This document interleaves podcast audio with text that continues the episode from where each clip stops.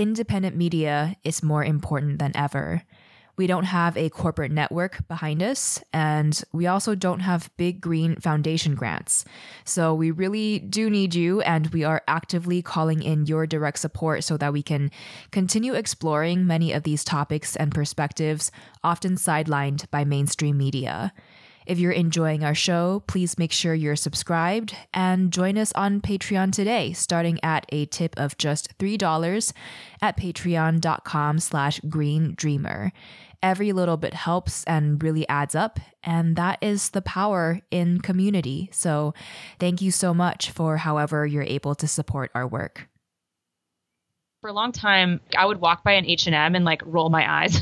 Or like i would feel guilty if i went to a thrift store and bought a shirt that came from zara and i'd be like hope nobody sees my tag because they're going to think i shopped at zara. Well that's crazy. What's a common struggle specifically for us eco and socially driven entrepreneurs and creatives that may prevent our passion projects from thriving? Why is it important for us to support huge corporations that may have a history of irresponsible practices? Why should we cheer them on and support them? That's just the tip of the iceberg of what you'll hear today. Now, I want to take a moment to remind you that you can sign up to receive breezy and hopefully inspirational emails that I personally write, delivered to you every Sunday. That includes highlights from the podcast. To sign up, you can head to greendreamer.com. And now on to our episode. Let's dive in. Hey, it's Kaméa Chayne, and this is Green Dreamer, a podcast for creatives, visionaries, and entrepreneurs dreaming of a sustainable future. Thank you for bringing your light. If you haven't already, make sure to hit subscribe, and together, let's learn what it takes to thrive in every sense of the word.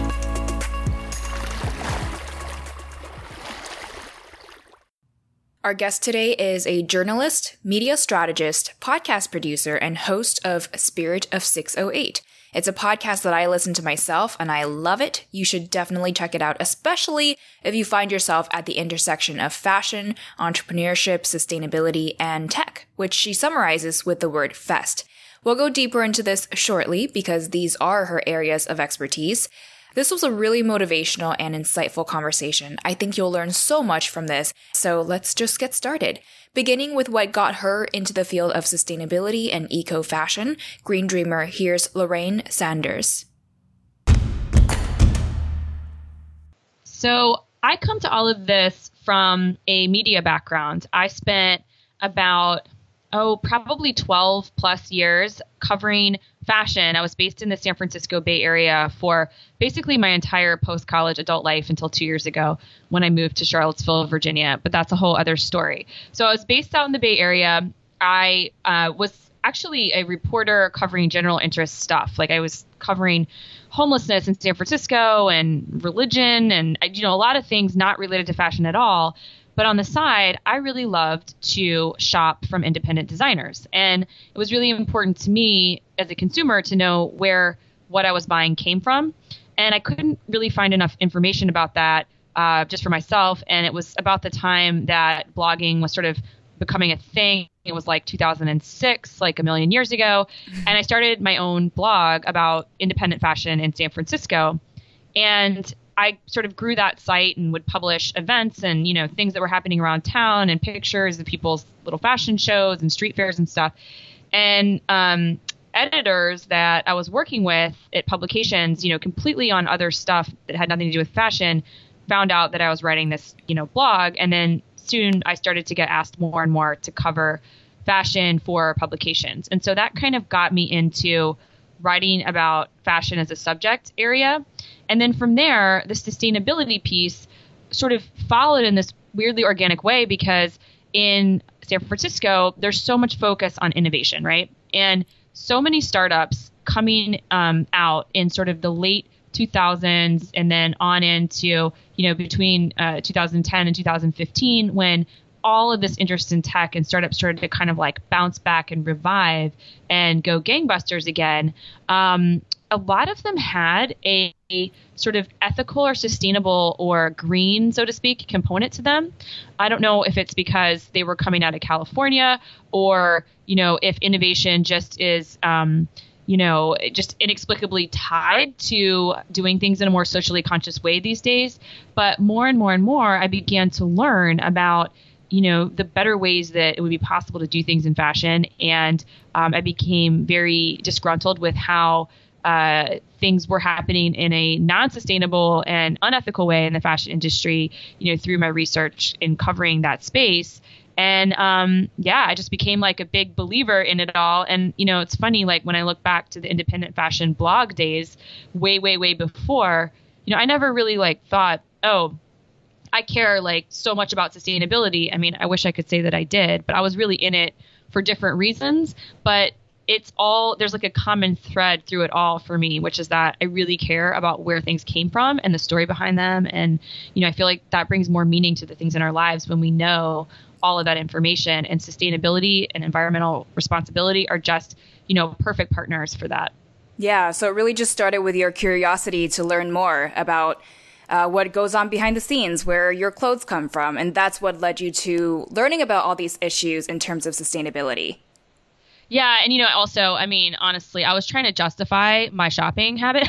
like, I was trying to be like, oh yeah, if I could make this blog, and then I'll have like a reason to go to all these events, right? I mean, it really, you know, I, I love clothing and style, and yet I always felt really unsettled about like all of this crap that we see in stores. And so for me, a lot of this was, you know, solving a personal problem of my own and a kind of personal exploration into trying to like enjoy what I enjoy and love what I love, but to do it in a way that, you know, I could be cool with.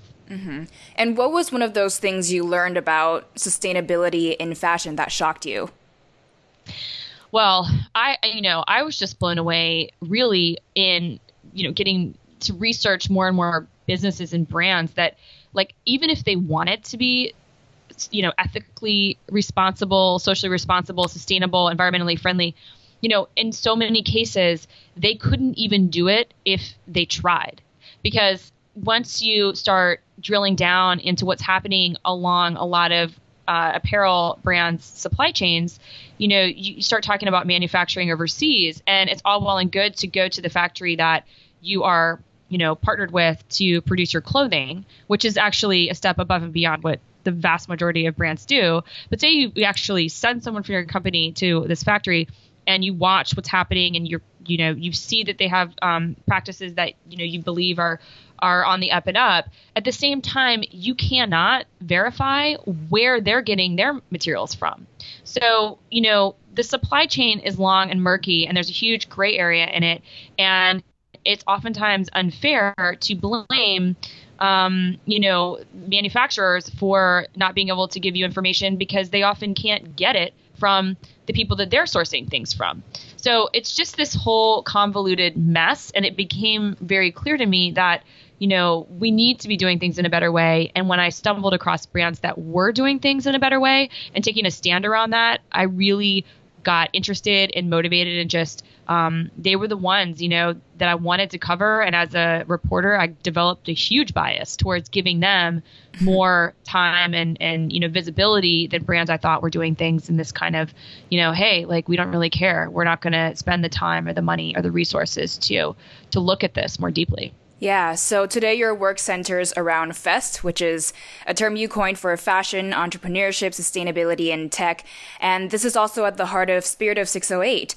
Um, how did this come about? How did this come to life? Or was your blog back then Spirit of 608 already? No, so that blog many many moons ago um, was called SF Indie Fashion, but so Spirit of 608 um, is different. I started that in 2015 15, I think. And um, I really just fell in love with podcasting. And I also was looking for a way to cover more stories of businesses and entrepreneurs who were doing things in what I saw to be a positive way. Um, and I started the show to also not only elevate and highlight people doing things in a better way in the fashion industry, but also to provide content to keep the entrepreneurs who are working in this industry and working hard to build new brands and startups to keep them motivated and show them like, yeah, you can do this and it is possible. Um, and so, you know, when I was floating the concept around for the show to people that were going to come on and be guests, and actually, I should say here that when I started my show, I recorded like 35 episodes before I even launched it. Um, and I don't know if it's the same advice that people get now when they're launching a podcast, but back then, you know, the advice was roll out as many episodes as you can quickly so that you can get a boost in iTunes and gain more organic traffic. So I was trying to be really strategic about it. But when you go out to people before you even have a show, you're like, hey, I got to explain to you why I'm doing this and what it is and what it's going to be. And I kept saying, you know, we're going to be talking about the intersection of fashion, sustainability, tech, entrepreneurship, and then you know eventually over time it just settled into fashion, entrepreneurship, sustainability, and tech. And one day, as I was sending an email, like the one millionth email to somebody asking them to be on the show pre-launch, I was just kind of like staring into my computer as you start to kind of glaze over after a long day, and I realized that those words were the perfect acronym which is Fest. And given that a lot of my listeners are women who kind of have that bohemian spirit and, you know, the whole festival thing, I was like, ah, this makes perfect sense. So that's how I came to call it that. Yeah. And what has been your biggest challenge in growing your platform for Spirit of 608? Wow. Biggest challenge. I mean, there's so many challenges in growing anything from nothing, right? And I guess for me, it's always a constant battle or I don't know if it's a battle, but like I'm constantly trying to figure out, okay, there's 10 things I could do today or this hour or this week. But which ones am I going to pick and put my time and my energy into? Because I only have a finite amount of, you know, resources in terms of time and budget and, you know, just mental energy. So what am I going to choose? And are those going to be the right choices? And so for me, that's a that's something that, you know, I'm kind of deal with and grapple with every day. And I hope I'm making the right choices. But, you know, there are times when I realize that I've spent a lot of time on something that didn't move the business forward in the way that I thought it was going to. And, you know, you have to learn from those experiences and then continue to to to try again. Yeah. And what have you found to be most helpful in terms of more effective time management? Oh gosh, well I'm like a huge productivity tool nerd, but I would caution anybody who's thinking about diving into the world of productivity tools and apps. And you know i love i love an automation. Like if i can set something up that does something without me having to have my hands on it i love it. But you have to first know exactly what you need to have happen in your business before you start adding all these automations because you can end up adding a bunch of stuff that you don't need and then it's just you know just spinning your wheels for for no reason. But i've i've found that you have to get really strategic about like everything that needs to happen and then you know who needs to do it and why it's happening and how does that come back to the business? And is it really important and valuable? And have this sort of ongoing process of um, you know getting rid of things in your business that don't really serve um, it and aren't pushing it forward, and also thinking really strategically about how you can most efficiently accomplish the things that need to be done on a daily and weekly basis. For sure. And after working with so many women in Fest, what are some common mistakes you think a lot of us eco creatives and entrepreneurs make when we're trying to build out our public presence? Hmm. Well, so I spend a lot of time talking to um, entrepreneurs, particularly female founders, who are hoping to bring their amazing concepts into the world and they want to get, um, you know, I, I mean, I, I work with them primarily on thought leadership and then also getting into the media and getting press coverage. And a lot of times, um, one of the basic mistakes is not starting early early enough. Know, a lot of people feel like they can't start building their relationships with members of the media until everything about their brand is perfect. But then if you wait until a week before your launch or even a month before your launch or your collection is debuting or whatever that media moment is in your business, it's almost too late to gather, you know, authentic attention for it from people that have never heard of you before. So I often, you know, urge people to start you know four months at least in advance trying to build the foundation of their media strategy you know before they have any kind of ask that they think that they're going to be going out to the media with. Um, and then a second thing that i see you know really often and this is a hard one because i really respect people that are heads down on their business um, but you know, visibility. It's really hard for a lot of entrepreneurs, especially female founders, to feel justified in putting themselves out there in a public way and promoting what they're doing and having their voice be heard, whether it's on a panel or writing um, content for, you know, other websites, guest posting on places like other blogs or writing on Medium or going out and trying to get speaking um, opportunities. And I even have had a female entrepreneur say to me in the past that, like, you know, hey, I thought my team would feel like I wasn't working hard enough if I'm running around at events, networking, and getting a bunch of attention for myself. And you really do, as a founder of a you know socially responsible brand, and especially one that's smaller, that's a startup, has a small team, you have to go out and be the face and be visible and be heard. And I think it's something that's really hard for people to do. And so I really, from the sidelines, sit there and push people really hard because it feels one way if it's you doing it. But from the outsider's perspective, I think a lot of people really respect and connect with brands when the leader, the leadership of that brand is out in public and spreading the message and being really an evangelist for what they're trying to do. Yeah. Do you think this is more about a lack of confidence or a lack of understanding of how to better tell this brand story is like having a human behind it? You know, I don't know if it's lack of confidence at all because most female founders that I know are extremely confident. Um, they're very solid, determined, motivated people.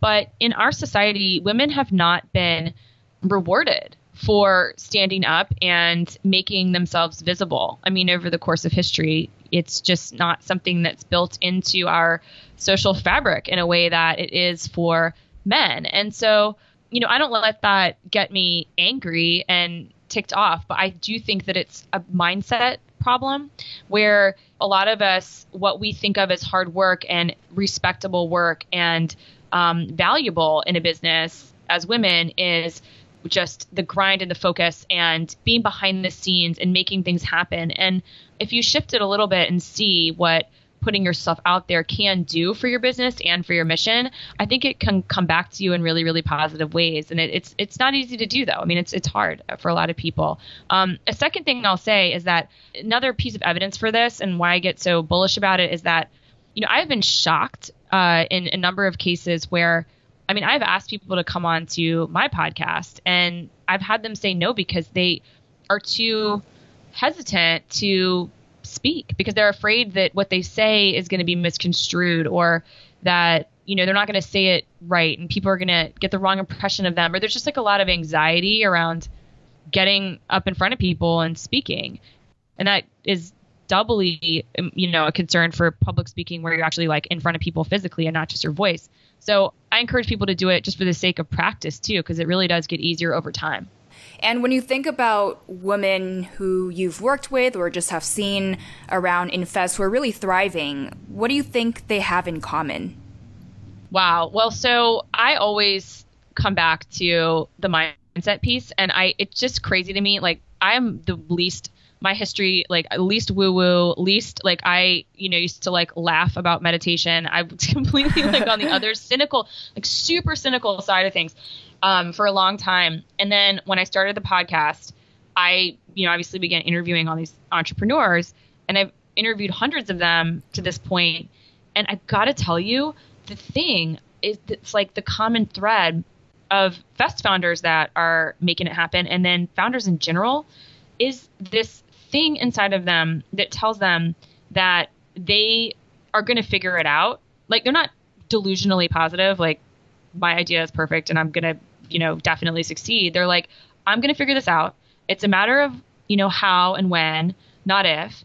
And then on top of that, they just keep going. Like they don't let things stop them. They might, you know, have a setback and something that doesn't go their way, but they're very resilient and they've worked really hard to be that resilient. They're not just naturally these resilient, powerful people that got lucky in the genetic lottery. They've spent the time to get their head in the game in the right way, and that helps them stay in the game. And you know, I, I just I've always been very floored. I'm like, th- these women, they've got this sort of inner um, grounding that is what I think successful entrepreneurs, you know, need to have above all else. For sure. And in addition to this, uh, after having talked to so many amazing women on your podcast, what have you personally learned from your guests that maybe you weren't so aware of beforehand? Hmm. One of the things that I have learned is just tools and books and information. You know, in our world today, it's so easy to get in this silo of what we're focused on and have blinders on and not really see what other people are doing sometimes. And for entrepreneurs especially, I think it can be hugely valuable to just hear like what like platform are they using to manage this aspect of their business or um, what book on Audible did they download download last week that kept them feeling you know motivated? Or what podcast are they listening to? Or you know um, do they meditate? What is their day like? Like just all of that information and really hearing other people's approaches i think has helped me immensely in picking and choosing what's going to work for me.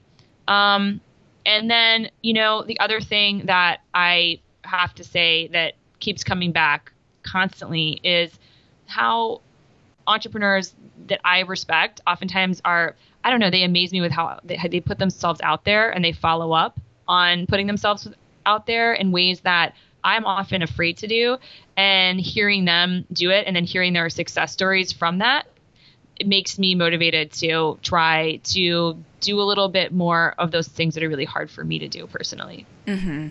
And kind of shifting gears a little bit, looking at the big picture of the place of sustainability in our world. How do you think we can tell a more powerful story around sustainability and like what's what's missing from how we're getting this message across right now? What's missing? Well, I'll tell you one thing that maybe somewhat controversial that's been on my mind recently.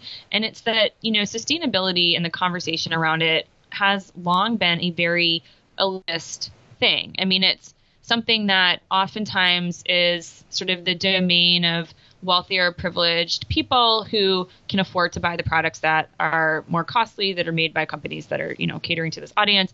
And that's all well and good. But I think we're finally waking up and seeing how major brands that have been vilified uh, in the media and by consumers who are part of this slow fashion, conscious consumerism movements and everything, those big brands, for better or for worse, are likely to be the ones that truly shift real fundamental systemic change and you know create that change in supply chains globally. So I think you know for a long time I was like you know like I would walk by an H&M and like roll my eyes or like I would like feel guilty if I went to a thrift store and bought a shirt that came from Zara and I'd be like hope nobody sees my tag cuz they're to think I shopped at Zara. Well, that's crazy, okay? I've reformed myself and realized that like no, I mean, supporting some of these bigger brands that are trying to make real changes, there's a lot to be said for that. And um, I think we all need to be looking at the complexity of these issues and not thinking that by having a very simplistic view, like I'm only going to shop this or I'm only going to do that, is going to really change the problem. You know, it's kind of like when people say, like, don't flush your toilet, you know, extra times a day and it's going to like save the water. You know, I'm like, no, no, no, no, no, no. what we really need to do is like help fund like affordable desalination, you know, technology. You know what I mean? So I think that you need to think about that around fashion and apparel as well. For sure. So it's less about just blindly attacking people and more about understanding, you know, what the issues are and then trying to support them and be more collaborative. Yes, definitely. And um and also, you know, one of my favorite quotes from a woman that I interviewed named Mary Going, who's an entrepreneur and a badass lady. Um, she said to me eh, when I interviewed her, she said, "Look, don't oversimplify complicated things."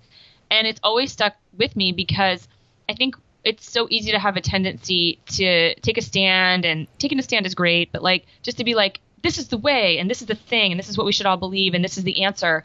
But a lot of this stuff, especially when you're talking about sustainability and things that affect workers and the environment and they you know involve different countries and all kinds of business regulations. It's extremely complicated. And so we all have to look at it yes with the hope that we can be part of change going forward but with the full knowledge of the complexity that we're up against and really just try to understand it as best we can I feel like it's this constant push and pull between simplifying things because as humans we like to simplify things just to make sense of the world, but then also allowing for sustainability to remain complex as, as it is. Yeah, I agree. Well, what do you think the world needs most today to help us accelerate towards sustainability with all of these things in mind? Gosh, what does the world need most? Well, we need more safety and regulations for workers. And I think that the apparel industry could take a lot of um, direction and you know find a lot of inspiration in what's happening with food. Um, I think the slow food movement is one that you know it tends to kind of a lot of things that happen in the food industry seem to be sort of trickling over to fashion and in various different ways.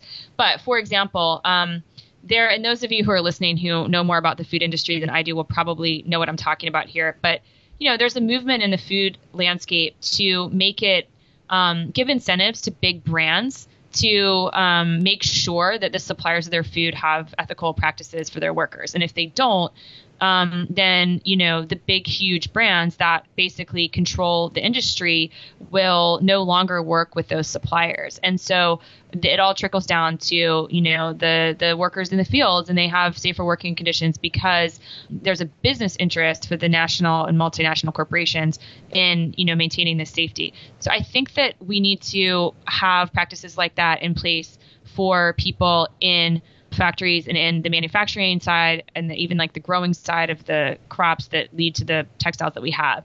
And through that, and I know you're asking me about sustainability and I'm talking about workers, but when you have safe, healthy working environments and those environments are thriving, I think it makes it a lot easier for companies to make a choice to work with a factory that is doing things differently. Oftentimes, you also don't find um, real ethical working practices aligned with like really disgusting environmental practices. You know, usually all of that stuff sort of um, the ethos of it, you know, goes across the board. And so I think that that's really the first place that we need to start. And then um, hopefully there'll be more innovations around better textiles and textile recycling as well. That's something I'd really, really like to see happen in the, the coming uh, decade or two. So, again, it's about learning from other industries, what they're doing, and going forward with that. Yeah, and and I guess I mean you know the, the, financial incentive I think has to be there for businesses to change. You know, multinational businesses like the big ones, they they need a financial incentive to quote unquote do the right thing. So I would love to see more examples of of that um, happening. Yeah. And well, I want to say thank you because you've been a huge inspiration for me. I am an avid listener of your podcast. And I'd love to learn, you know, after all these years, what are you most proud of having accomplished, either personally or professionally, for sustainability? Hmm. I don't know. I've nobody's ever asked me that. First of all, thank you for listening to the show. I mean, it's really wonderful. I love getting to connect with people that you know I've kind of met through the show. So that's been really the most powerful thing to me. It's how you know you can go and do something and you don't know if people are going to listen, and then you find that. Um, it just enhances your own life. I mean, you know, honestly, I feel like I'm getting away with something because I get to talk to all of these people that inspire me. And that's what I think a lot of listeners don't get about it is that, you know, so often in life you put out into the world what you need the most. And I, you know, put out this show, but I need the inspiration and motivation just as much as anybody else. And, you know, it keeps me going. So I guess that's the main accomplishment. And then other things, just like, you know, it's really awesome to be able to uh, have a business where it's yours and you can live where you want and you don't have to do anything that anybody else is asking you to do. Of course, you have a ton on your plate. You can't really take a vacation, and you have somewhat of a like unstable financial, uh, you know, you don't you don't have a salary. But all of that stuff is completely worth it to me, given that I can live the life and the lifestyle that I want to. Yeah, and if you were to boil everything you learned down to one sentence in terms of how you made these things happen for yourself, what would that be? crazy. I don't know. crazy.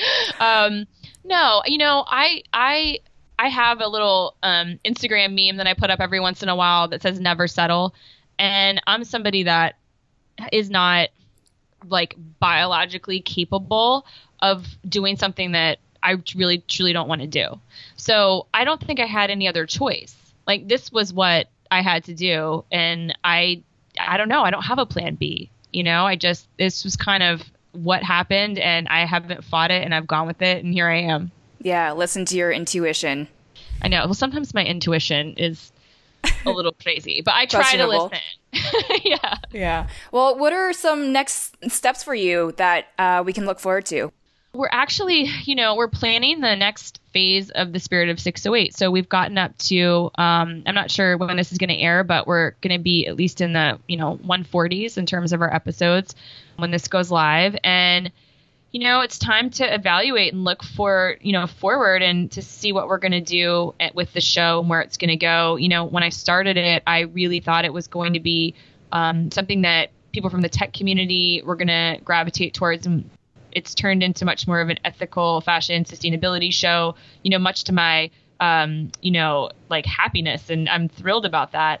And I'm trying to look into what's going to be happening next with that, and hopefully the listeners are going to help me plan that. So we're you know having fun figuring out all that stuff. We've got a lot of stuff going on with Press Dope by Spirit of 608, which is our sister business where we help founders get the word out about their ethical and socially responsible brands. So if anyone wants to see what we're doing, you can find us on Instagram. That's probably the best place. That's actually my next question is where can we check your workout? Where should we follow you?